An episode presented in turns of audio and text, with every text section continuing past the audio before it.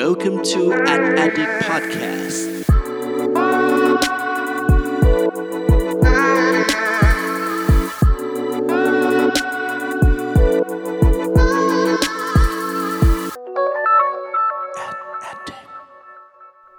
สวัสดีครับ ขอต้อนรับเข้าสู่ Addict Podcast ตอนที่ 44 กับผม เพิร์ดพงปฏิภาสุกยืดครับ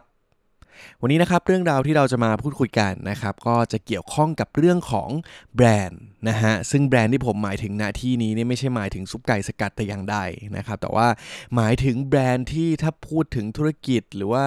สินค้าหรือบริการต่างๆนะครับแน่นอนว่าแบรนด์เนี่ยหลายคนพูดถึงมาก็อาจจะนึกถึงโลโก้ นึกถึงชื่อนึกถึงอะไรต่างๆนะฮะแต่ว่าจริงๆแล้วเนี่ยแบรนด์มันมีความหมายมากกว่านั้นนะครับมันมีอะไรที่ลึกซึ้งมากกว่านั้นมากๆ ที่แบรนด์ต่างๆเนี่ยแหละเขาก็ต้องมีการสร้างการสื่อสาร การทำการตลาดต่างๆ เพื่อสุดท้ายทำให้คนเราเนี่ยมีความรู้สึกผูกพันบางอย่างกับแบรนด์แบรนด์นั้นนั่นเอง นะครับโดยวันนี้เนี่ยสิ่งที่ผมจะมาแชร์กันนะครับก็จะลองมาพูดคุยนะครับว่าเฮ้ยมันมีกลยุทธ์อะไรที่น่าสนใจบ้างนะครับสำหรับการสร้างแบรนด์ที่พบเห็นนะฮะตั้งแต่ปลายปี 2019 แล้วก็มาถึงต้นปี 2020 นี้เนี่ยก็เห็นเหมือนกันนะครับโดยวันนี้เนี่ยเราจะหยิบกรณีศึกษาจากแบรนด์แบรนด์หนึ่งนะครับก็คือ True นั่นเองนะครับเพราะว่าจริงๆเนี่ยทำไมถึงยกกรณีศึกษาของ True มานะฮะเราจะเห็นเลยว่าอุตสาหกรรมการสื่อสารเนี่ยถือว่าเป็นธุรกิจที่แบบมีการแข่งขันดุเดือดตลอดเวลามากๆนะครับ ดังนั้นเนี่ยเราก็จะเห็นเลยว่าเฮ้ยแบรนด์เขาก็ต้องมี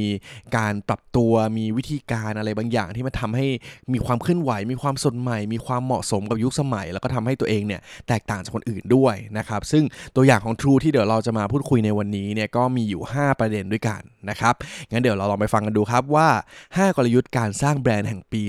2020 จากกรณีศึกษาของ True เนี่ยจะมีอะไรกันบ้างครับ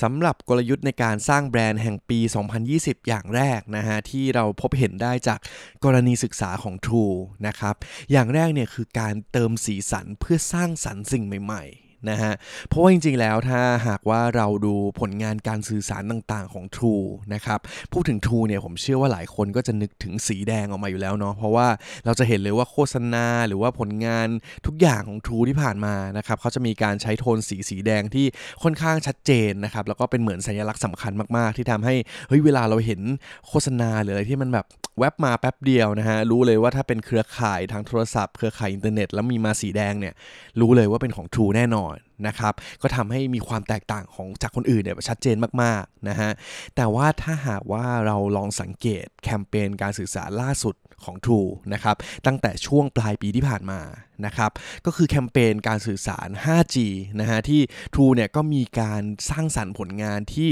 เรียกได้ว่าฉีก กฎเดิมๆเหมือนกันนะครับเพราะว่าเป็นการทำ artwork ทำผลงานต่างๆ ด้วยโทนสีที่หลากหลายมากขึ้นนะครับไม่ได้ใช้แค่สีแดงเพียงอย่างเดียวแล้วนะครับแต่ว่ามีการใช้สีอื่นๆ มีการใช้กราฟิกที่มีการผสมผสานสีหลากหลายมากๆนะครับแล้วมันก็ทำให้การสื่อสารของ True เนี่ยมันก็มีมิติที่มันแตกต่าง แล้วก็ดูสดใหม่ดูแปลกตา แล้วก็สามารถสร้างกระตุ้นความน่าสนใจของตัวผลงานเนี่ยได้อย่างมากขึ้นด้วยนะครับ ซึ่งผมมองว่าจริง ๆ แล้วเนี่ยเฮ้ยมันเป็นอะไรที่น่าสนใจมากเลยนะ การที่แบบว่าเราเหมือนเพิ่มเติมสีสันบางอย่างเข้าไปให้ผลงานเราเนี่ยมันมันดูเฮ้ยแปลกใหม่มากขึ้น แต่ว่าสุดท้ายแล้วความเป็นตัวตนบางอย่างของเราเนี่ยมันก็ยังซ่อนอยู่ลึกๆภายในนะครับที่ไม่ว่าใครสังเกตมาดีๆ แล้วเนี่ยเขาก็ยังเห็นอยู่ว่าเฮ้ยนี่มันก็แบรนด์เดิมแหละแต่มันดูมีความน่าสนใจมากยิ่งขึ้น ซึ่งจากกรณีศึกษาเนี่ยก็คือการสร้างสรรค์ artwork ด้วยสีที่หลากหลายมากยิ่งขึ้น แล้วก็กราฟิกอันแปลกใหม่นั่นเองนะครับดังนั้นนะครับกลยุทธ์อย่างแรกก็คือการเติมสีสันเพื่อสร้างสรรค์สิ่งใหม่ ๆ นั่นเองครับกลยุทธ์ในการสร้างแบรนด์แห่งปี 2020 อย่างที่ 2 นะครับ ที่เราเห็นได้จากแคมเปญของ True นะฮะ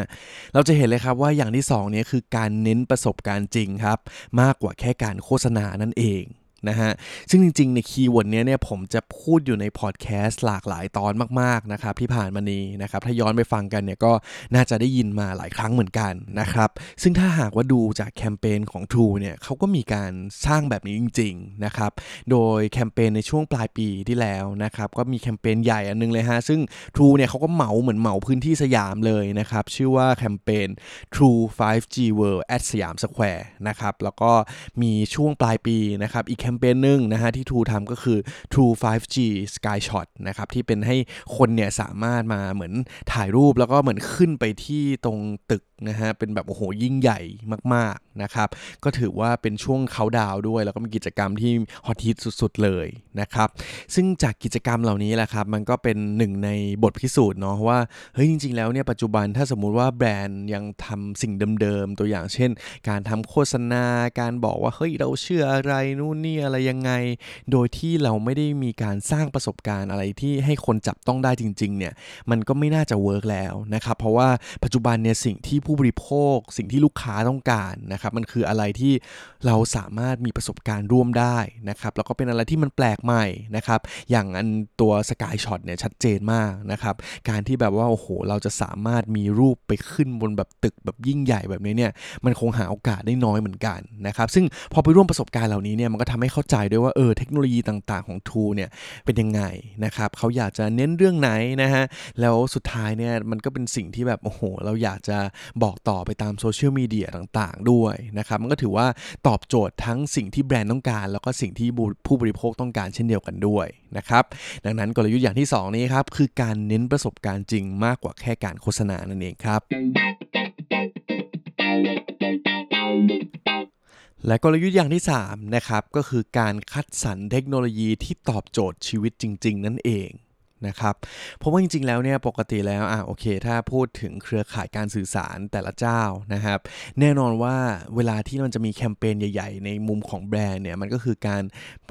ต้องเป็นผู้นำในแง่ของเทคโนโลยีอะไรต่างๆนะครับซึ่งอย่างในช่วงปลายปีที่แล้วนะครับเราก็จะเห็นชัดเจนเลยว่า 5G เนี่ยคือดุเดือดมากๆนะครับแต่ว่าพอเราไปสังเกตกิจกรรม หรือว่าโชว์เคสต่างๆ จาก True นะครับซึ่งเป็นกรณีศึกษาของเราในวันนี้เนี่ยเราจะเห็นเลยว่า True นะครับไม่ได้เน้นการนำเทคโนโลยีที่แบบว่าโอ้โหต้องล้ำที่สุดต้องแบบเจ๋งที่สุดนะครับ แต่ว่า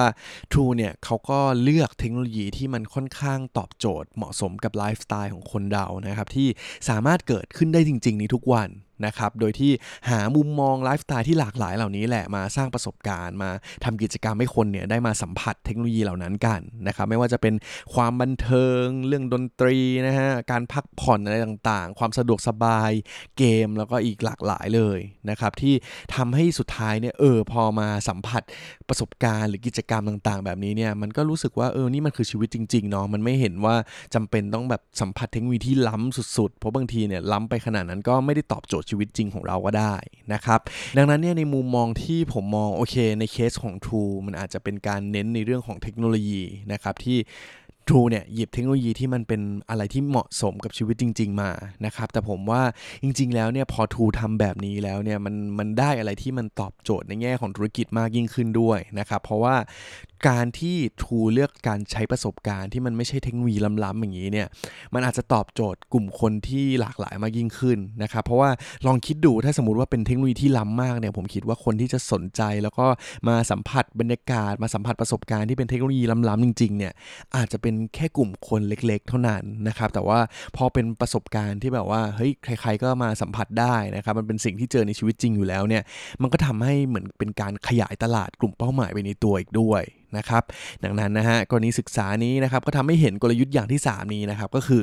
การคัดสรรเทคโนโลยีที่ตอบโจทย์ชีวิตจริง ซึ่งสามารถขยายกลุ่มเป้าหมายได้นั่นเองครับ และกลยุทธ์อย่างที่4นะครับก็คือการมีส่วนร่วมนะฮะคือหัวใจของไอเดียที่ดีนั่นเองนะครับ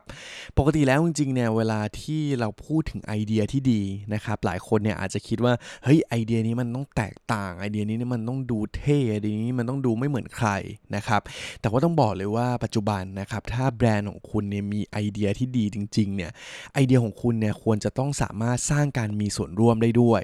นะครับ ซึ่งถ้าพูดถึงการมีส่วนร่วมเนี่ยโอเคหลายคนอาจจะสงสัยว่าเอ๊ะการมีส่วนร่วมมันคือยังไงบ้างนะครับ ผมยกตัวอย่างละกันนะครับ การมีส่วนร่วมเนี่ยจริงๆถ้าคำที่เป็นทางการหน่อยก็คือ engagement นะครับ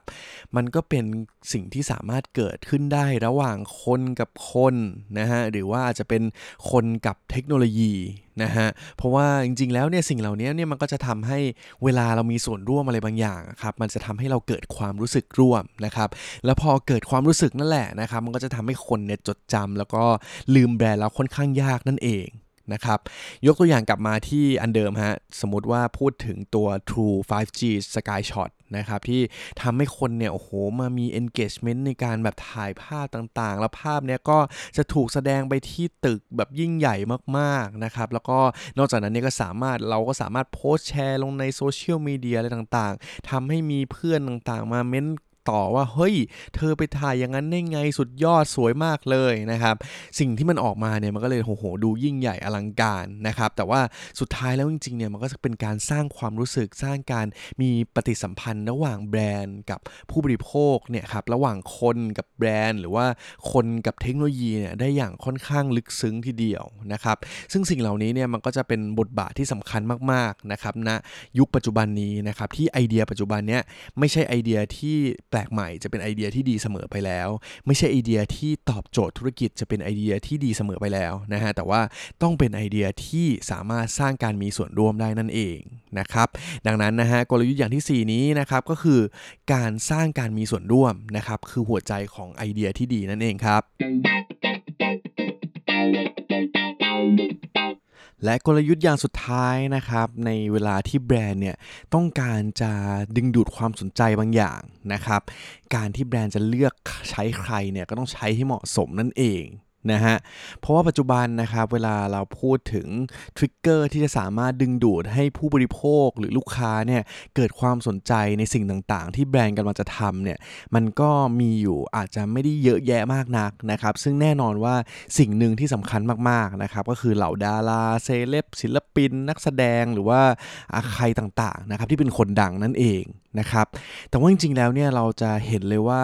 อินฟลูเอนเซอร์เหล่านี้เนี่ยมันก็เป็นกลยุทธ์หนึ่งนะครับ เป็นสื่อสื่อหนึ่งที่สามารถ โอเค อย่างที่ผมบอกมันก็สามารถดึงดูดความสนใจได้แหละเนาะ แต่ว่าถ้าสมมุติว่าเราเลือกใช้เขาไม่ดีแล้วก็ไม่เหมาะสมเนี่ยมันก็อาจจะไม่ได้ส่งผลดีต่อแบรนด์นัก นะครับ แต่ว่าจากกรณีศึกษาของทูวันนี้ฮะสิ่งที่เราเห็นเลยว่าจริง ๆ แล้วเนี่ยทูเนี่ยก็ไม่ได้เป็นแบรนด์ที่เลือกใช้ดาราดัง ๆ เพียงอย่างเดียวนะครับ แต่ว่าคือแน่นอนมันหลีกเลี่ยงไม่ได้แหละ มันก็คงต้องมีการต้องใช้เหมือนกันนะครับ แต่ว่าทูเนี่ยมีการเลือกใช้เหล่าบล็อก เกอร์ที่มีความสนใจหลากหลายสายเลยนะฮะ รวมถึงไมโครอินฟลูเอนเซอร์ต่างๆนะครับ มีการใช้สื่อต่างๆ สื่อออนไลน์ที่แบบว่าไม่ใช่สื่อ mass mass ทั่วไปด้วยนะครับ ในการสร้างสรรค์คอนเทนต์เพื่อต่อยอดประสบการณ์เหล่านี้ออกมาด้วยนะครับ ดังนั้นเนี่ยมันก็ถือว่าเป็นการที่เฮ้ยทำให้นอกจากจะ trigger ให้คนสนใจแล้วเนี่ย True ก็ได้คอนเทนต์หลากหลายมาก ๆ เลยที่ทำให้อยู่ในโลกออนไลน์ คนอาจจะ search เจอเมื่อไหร่ก็ได้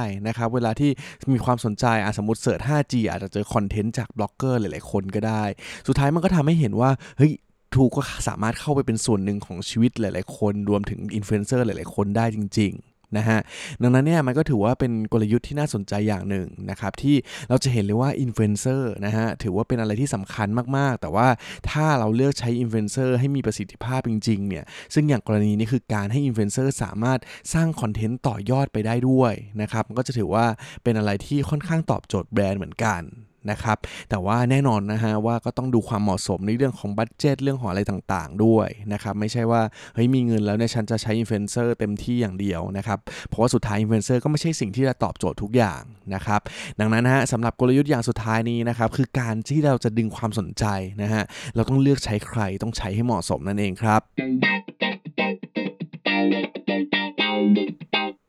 และนี่ก็คือ 5 กลยุทธ์การสร้างแบรนด์แห่งปี 2020 นะฮะ จากกรณีศึกษาของ True นั่นเอง นะครับ ก็เราก็คงเห็นเนาะว่ามันก็มีหลากหลายกลยุทธ์นะครับที่เราสามารถนำกลับไปปรับใช้กันได้เหมือนกันนะครับ ลองดูว่าอันไหนเนี่ยน่าจะเหมาะสมสำหรับเราเหมาะสมกับแบรนด์ที่เราทำอยู่นะครับ ก็สามารถลองไปอัดแอปใช้กันดูได้นะครับ เดี๋ยวผมสรุปให้สั้นๆอีกรอบหนึ่งแล้วกันนะฮะว่า 5 กลยุทธ์นี้เนี่ยที่วันนี้เนี่ยเราลองยกตัวอย่างจากกรณีศึกษานี้มาแบ่งปันเนี่ยมีอะไรกันบ้างนะครับ อย่างแรกนะครับก็คือการเติมสีสันเพื่อสร้างสิ่งใหม่ ๆ นะฮะอย่างที่ 2 ก็คือการเน้นประสบการณ์จริงมากกว่าแค่การโฆษณานะครับและอย่างที่ 3 ก็คือการคัดสรรเทคโนโลยีที่ตอบโจทย์ชีวิตจริง และเป็นการขยายกลุ่มเป้าหมายนั่นเองนะครับและอย่างที่ 4 ก็คือการมีส่วนร่วมนะฮะคือหัวใจของไอเดียที่ดีในปัจจุบันนะครับและอย่างสุดท้ายก็คือการดึงดูดความสนใจนะครับถ้าหากว่าเราจะเลือกใช้ใครใช้อินฟลูเอนเซอร์คนไหน เราก็ต้องเลือกใช้ให้เหมาะสมนั่นเองนะครับ และนี่คือทั้งหมดของ a d d i c t Podcast ตอนที่ 44 ในวันนี้นะครับ ก็ก่อนจากกันนะฮะ เช่นเคยอย่าลืมกดไลค์กดแชร์กด Subscribe ในช่องทางที่เพื่อนๆ ติดตามฟัง a d d i c t Podcast กันอยู่นะครับ แล้วก็อย่าลืมไปฟังรายการอื่นๆ ในช่องของเราด้วยนะครับ ก็ล่าสุดนี้ก็เพิ่งเปิดตัวไปสดๆร้อนๆนะครับกับรายการ Hungry Beast นะครับรายการที่จะมาอัปเดตเรื่องราวที่น่าสนใจเกี่ยวกับธุรกิจอาหารนั่นเองนะฮะซึ่งจัดโดยน้องมุกนะครับเจ้าของเพจชื่อดัง food blogger ชื่อดังเพนกวินรีวิวนั่นเองนะครับ ก็ลองไปฟังกันดูได้ครับ ก็จะเป็นอีกในแง่มุมที่น่าสนใจมาก ๆ เหมือนกันนะครับ วันนี้ก็ขอบคุณทุกคนมากครับที่ติดตามฟัง ไว้เจอเรื่องราวที่น่าสนใจแบบนี้ต่อๆไปนะครับ กับ a d d i c t Podcast ในตอนหน้าครับ วันนี้ขอบคุณทุกคนครับ สวัสดีครับ Thank you for listening Ad Addict Podcast.